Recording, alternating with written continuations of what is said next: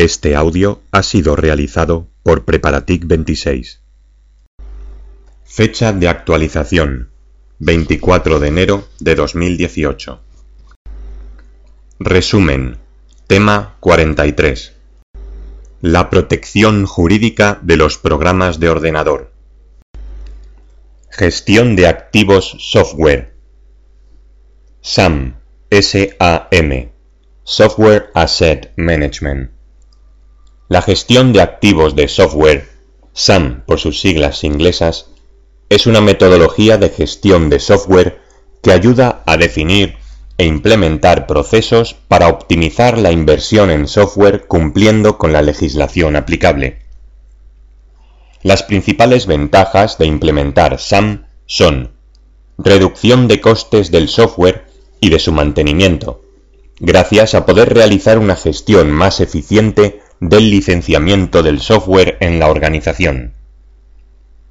Fomento del cumplimiento de las políticas de seguridad en la organización.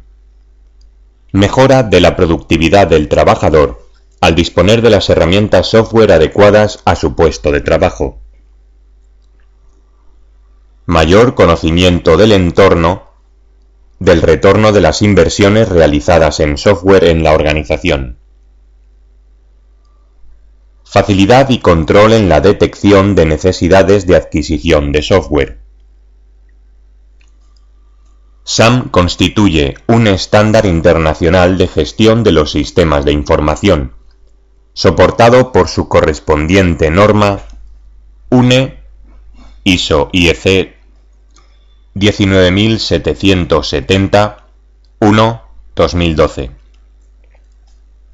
DRM Digital Rights Management. La gestión de derechos digitales o DRM es un término que engloba varias técnicas que permiten al dueño de los derechos o distribuidor de un contenido en formato digital controlar cómo puede emplearse el material por los usuarios en cualquier tipo de dispositivo electrónico. Las técnicas de DRM se basan en la encriptación, la cual permite a los dueños del contenido controlar el modo en que podrá accederse al mismo por los distintos usuarios, incluyendo la cuestión de licencias y la desencriptación en el dispositivo cliente. La protección técnica para combatir las infracciones de los derechos de autor y copyright tienen dos posibilidades. La protección a priori o activas y la protección a posteriori o pasivas. La primera consiste en impedir que el cliente, comprador, pueda realizar una copia del material, mientras que la segunda consiste en detectar dichas copias. Dentro de la comunidad científica hay quien cree que la protección a priori a la larga es vulnerable, ya que se puede dar con el algoritmo de protección y por tanto anularlo, de forma que en los últimos años se ha desarrollado la protección a posteriori como una herramienta eficiente para combatir la piratería. Elementos de un DRM. El propio contenido digital puede ser, por ejemplo, un fichero de música, un libro electrónico, una aplicación de software, etc. La fuente de dicho contenido. La fuente es la que proporciona el contenido digital encriptado y la licencia asociada, que puede estar integrada con el propio contenido. El destino del mismo, el que los utiliza. Ambos, fuente y destino, pueden ser tanto un usuario como un dispositivo digital. Licencia define lo que el destino puede hacer con el contenido digital y en qué condiciones. El modelo de confianza entre fuente y destino. El modelo asegura que todas las partes y componentes pueden confiar entre sí, en que la fuente está autorizada a expedir la licencia, que nadie puede acceder de forma no controlada a la misma y que el destinatario cumple las condiciones de la licencia. La encriptación, autorización y otras tecnologías de seguridad son los medios necesarios para llevar a cabo este modelo de confianza.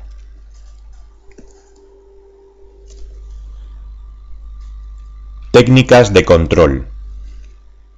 Marca de agua digital. Watermarking. Es una técnica de ocultación de información que forma parte de las conocidas como esteganográficas. Concretamente, esta técnica consiste en insertar un mensaje oculto o no en el interior de un objeto digital, como podrían ser imágenes, audio, vídeo, texto, software, etc. Dicho mensaje es un grupo de bits que contiene información sobre el autor o propietario intelectual del objeto digital tratado, copyright.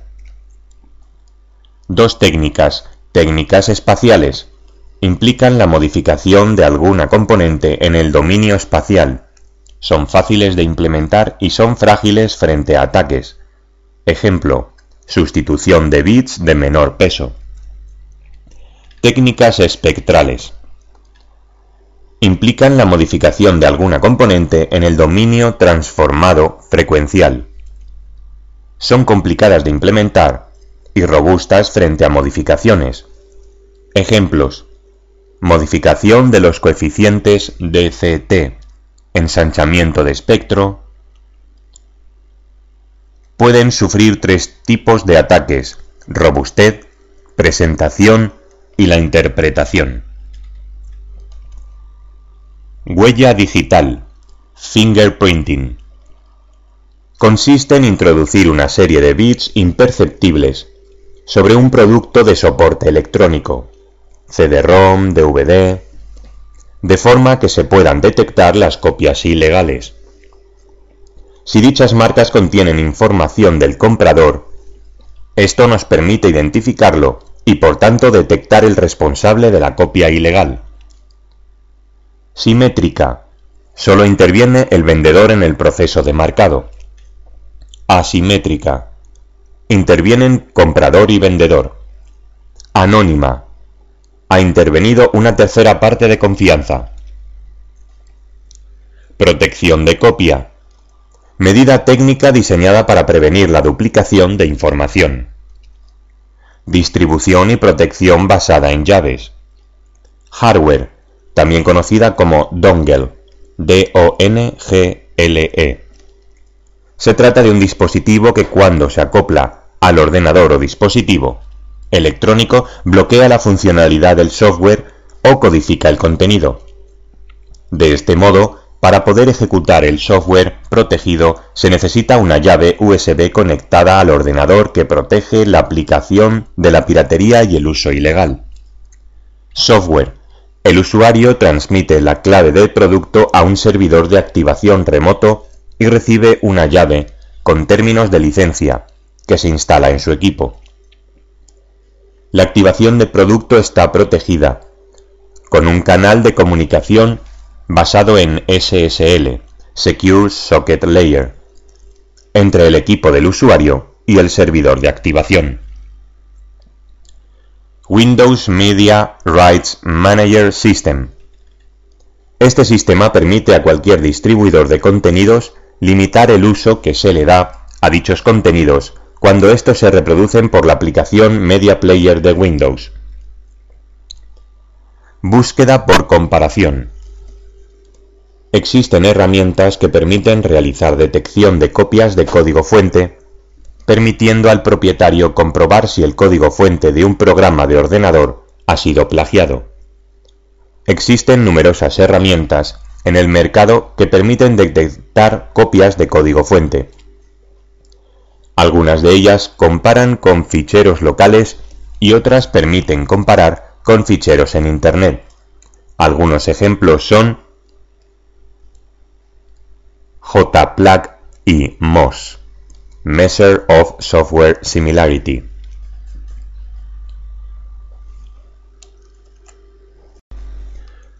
Las iniciativas del OMA, Open Mobile Alliance, que es especifican la gestión de derechos digitales en el entorno móvil.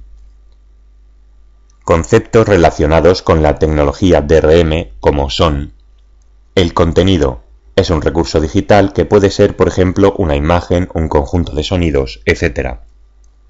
Los derechos de uso son permisos y restricciones que definen el acceso a un contenido. Los permisos definen los tipos de operaciones que pueden realizarse sobre el contenido protegido, la visualización, la impresión, etc. Las restricciones controlan el consumo de los contenidos. Mediante restricciones pueden expresarse, por ejemplo, que una imagen solo pueda ser visualizada un determinado número de veces.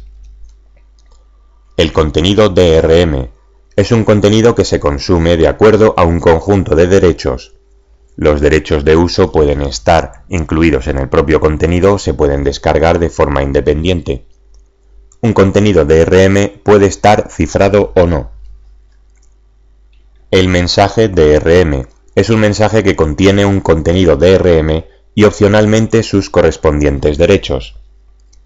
El agente DRM es una entidad residente en el dispositivo consumidor que se encarga de aplicar los derechos de uso y consumir el contenido protegido. Lenguajes de expresión de derechos. Uno de los componentes más importantes, especialmente para sistemas DRM complejos, se conoce como REL, R-E-L, Rights Expression Language. Los derechos dentro de una determinada licencia tienen que expresarse en un lenguaje entendible por las máquinas, de modo que el software DRM pueda leer y actuar sobre ellos. Este es precisamente el papel de los REL, la mayoría de los REL se basan actualmente en XML. Rights Expression Language REL. El lenguaje REL de MPEG 21 es un lenguaje de propósito general para especificar expresiones de derechos y condiciones asociadas con la utilización y gestión de contenido digital y servicios en la red. El REL está basado en el lenguaje XRML, Extensible Rights Markup Language.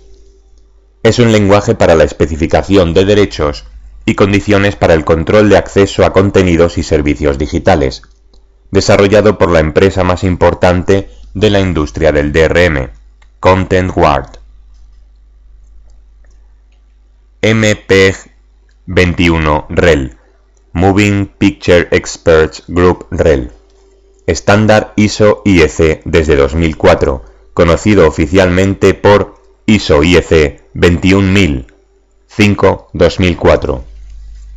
Se basa en XRML 2.0. Una licencia es un contenedor de cesiones de derechos o grants. Un grant expresa una cesión de un derecho, right, asociado a un recurso, resource, que una entidad, principal, puede ejercer posiblemente bajo ciertas condiciones, condition. Un grant es una estructura XML que expresa una cesión de derechos utilizando los siguientes elementos del lenguaje REL. Principal. Identifica una identidad como una persona, una organización o un dispositivo al que se le ceden los derechos. Right. Especifica la actividad o acción que el principal puede realizar. Algunos ejemplos de derechos pueden ser escuchar una canción, imprimir una imagen, visualizar un vídeo, etc. Resource.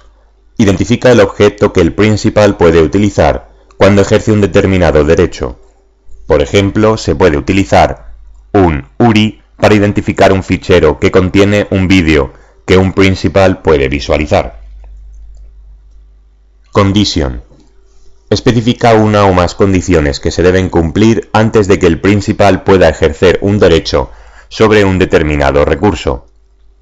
Por ejemplo, el principal debe pagar una tasa antes de poder ejercer un derecho sobre un recurso. La entidad que expide una licencia puede firmar digitalmente la licencia mediante el elemento issuer. A continuación aparece una figura. Se recomienda visualizar la figura en el documento. ODRL Open Digital Rights Language La iniciativa ODRL está compuesta por una serie de empresas del sector audiovisual, lideradas inicialmente por IPR Systems.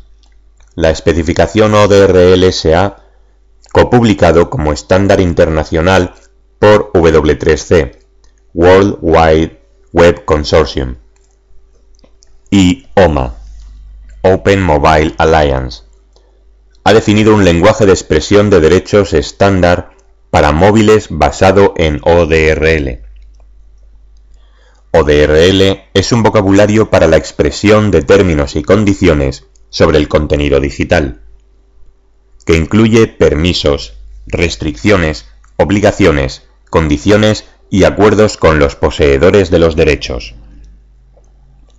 Los elementos más importantes definidos en el modelo ODRL son los siguientes. Assets.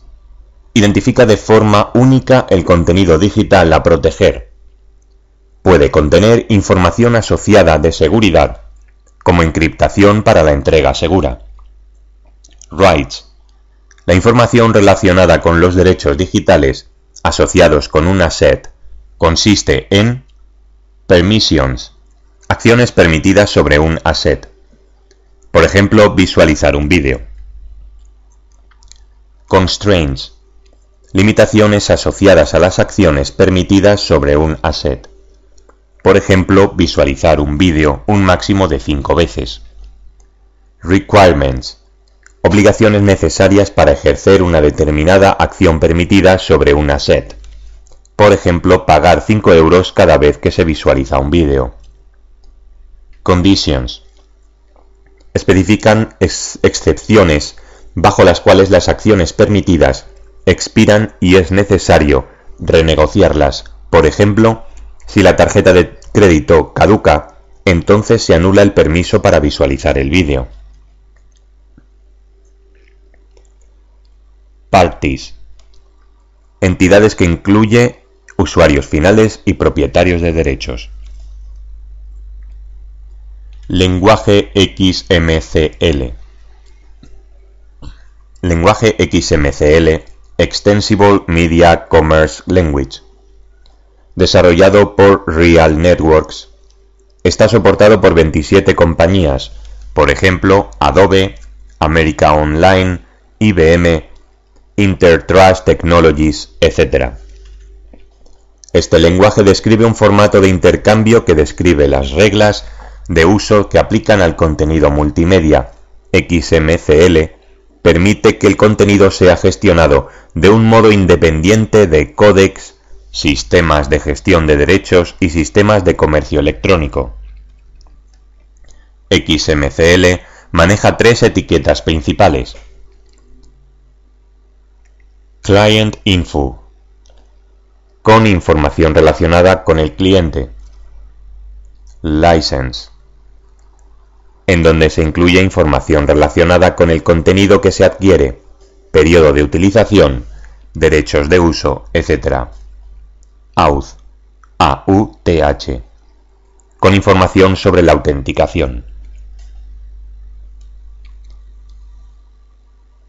Whistleblowing. Se trata de la práctica de alertas o revelación de secretos por parte de un ciudadano que en un momento dado al darse cuenta de la existencia de un hecho que puede constituir un delito, peligro o fraude, y que está siendo silenciado, decide alertar o denunciarlo públicamente. BSA, Business Software Alliance, es una asociación comercial sin ánimo de lucro, creada para defender los objetivos del sector del software y de sus socios de hardware es la organización más destacada dedicada a fomentar un mundo digital seguro y legítimo.